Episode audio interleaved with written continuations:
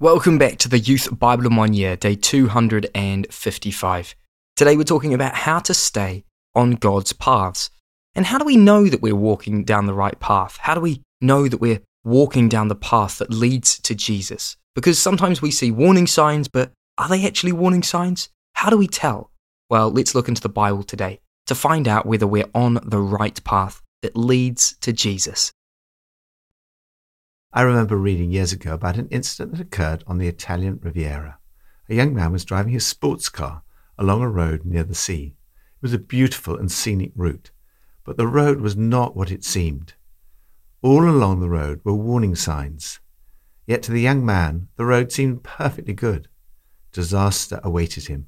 A landslide had recently created a precipice. No one should have been on that road.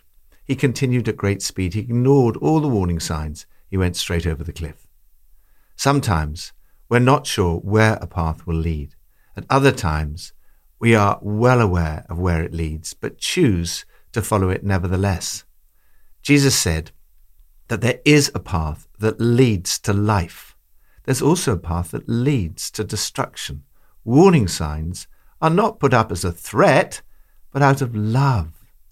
The signs on the Italian Riviera were erected to keep people safe.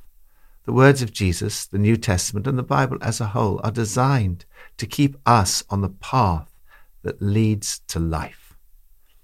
How do you make sure that you're on the right path? Once you're on that path, how do you stay on it?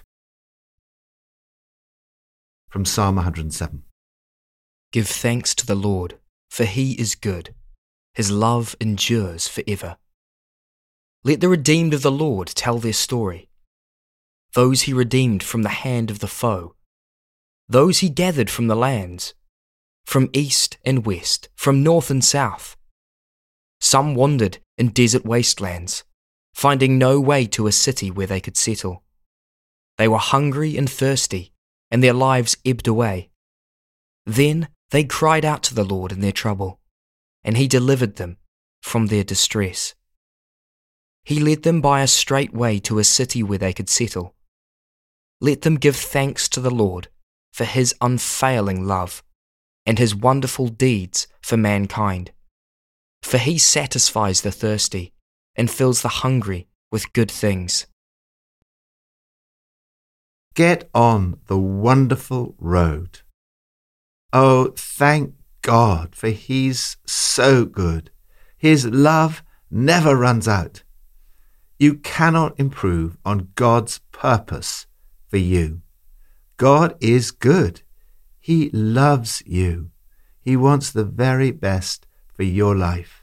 He has a wonderful road for your life. He wants you to walk on His paths. He put your feet on a wonderful road that took you straight to a good place to live. He doesn't want you wandering for years in the desert, looking but not finding a good place to live, half starved and parched with thirst, staggering and stumbling on the brink of exhaustion. The good news is that wherever you are, you can cry out to the Lord. When you do so, He pours great draughts of water down parched throats. The starved and hungry get plenty to eat. This is a psalm of thanksgiving for God's many occasions of deliverance of his people. Four times the psalmist says, Then they cried out to the Lord in their trouble. Each time God rescued them. Furthermore, nothing you've done in the past disqualifies you from being part of God's people. The only qualification is that you should call out to God and be redeemed.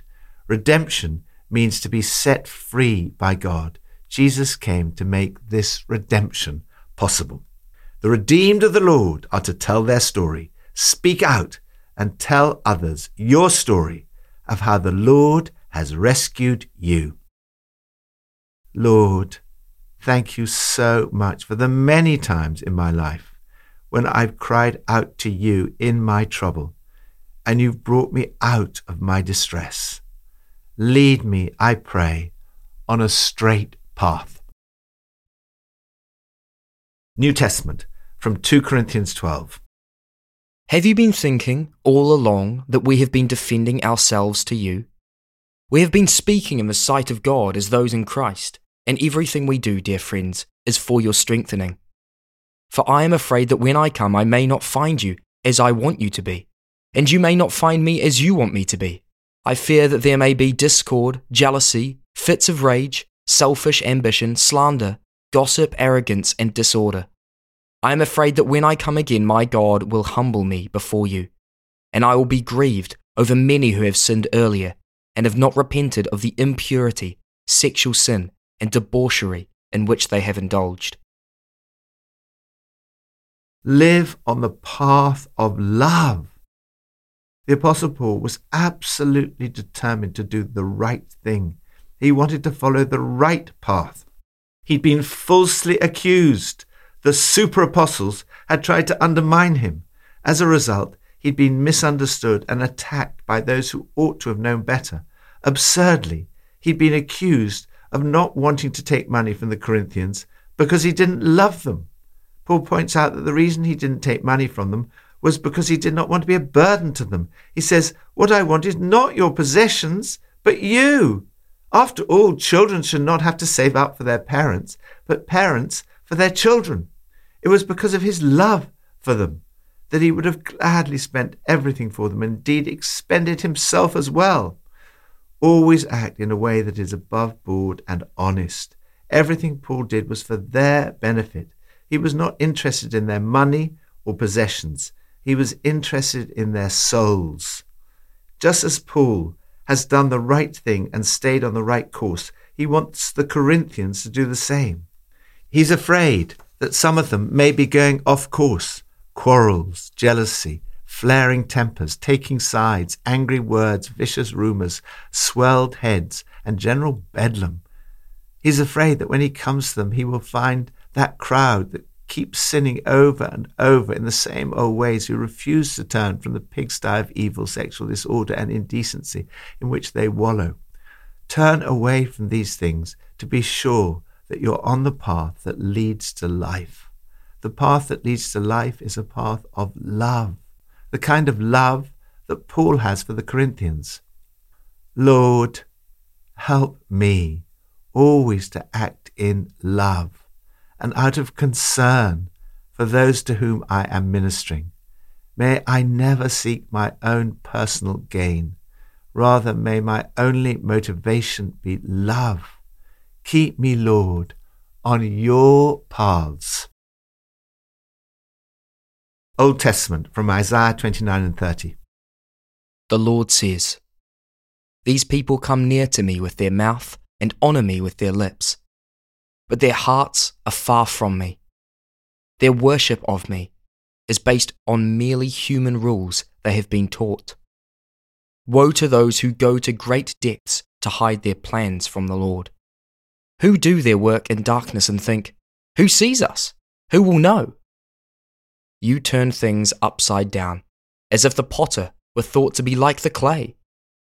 Shall what is formed say to the one who formed it, You did not make me? Can the pot say to the potter, You know nothing? Woe to those who carry out the plans that are not mine, who go down to Egypt without consulting me. In repentance and rest is your salvation. In quietness and trust is your strength but you would have none of it. Yet the Lord longs to be gracious to you. Therefore, he will rise up to show you compassion. For the Lord is a God of justice. Blessed are all who wait for him. Ask God about his plans for you. Sometimes we make our own independent plans or run straight to other people for help. We don't ask God first, as Joyce Meyer says. When you've got a problem, don't go to the phone, go to the throne. The prophet Isaiah criticizes God's people for the way in which they've made their plans.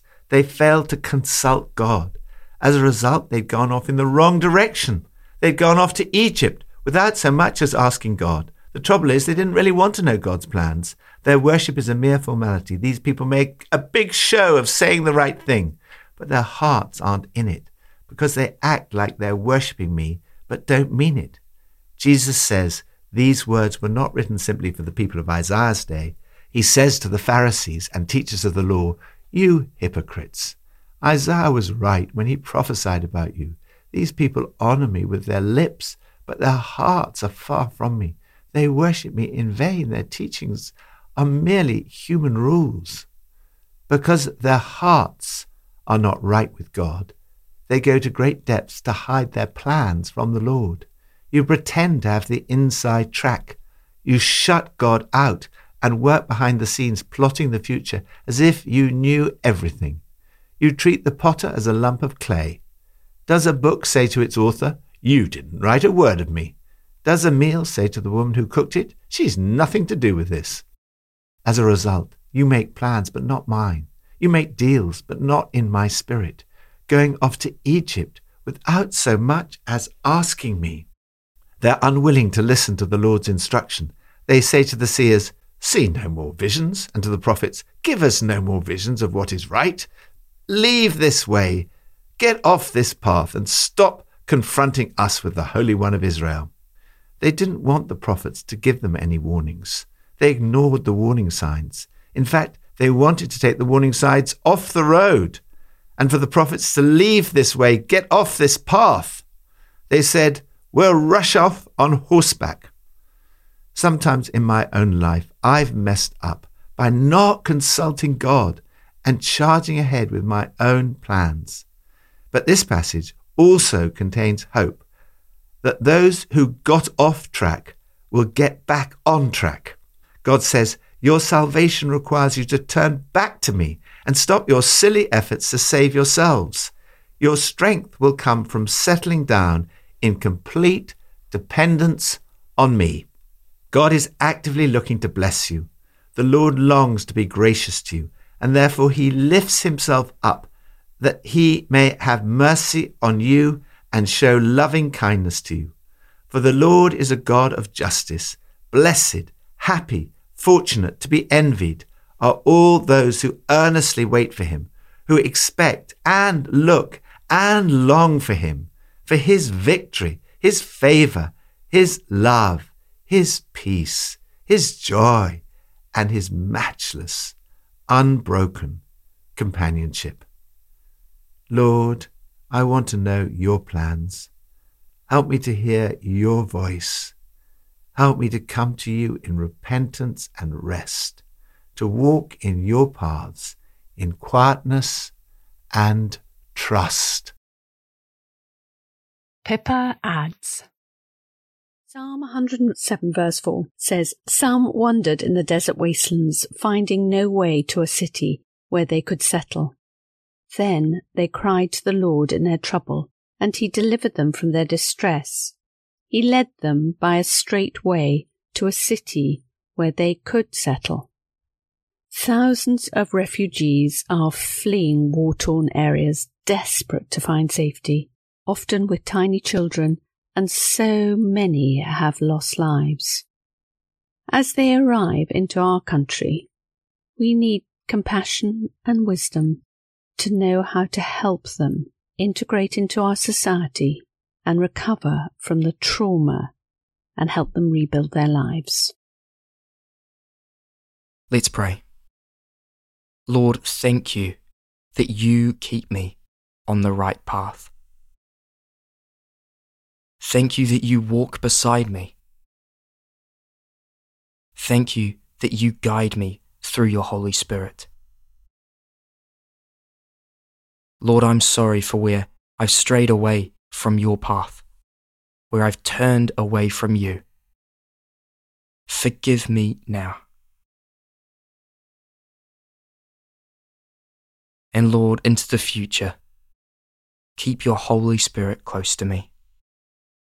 Guide me and lead me down the path that leads to life. In Jesus' name, amen.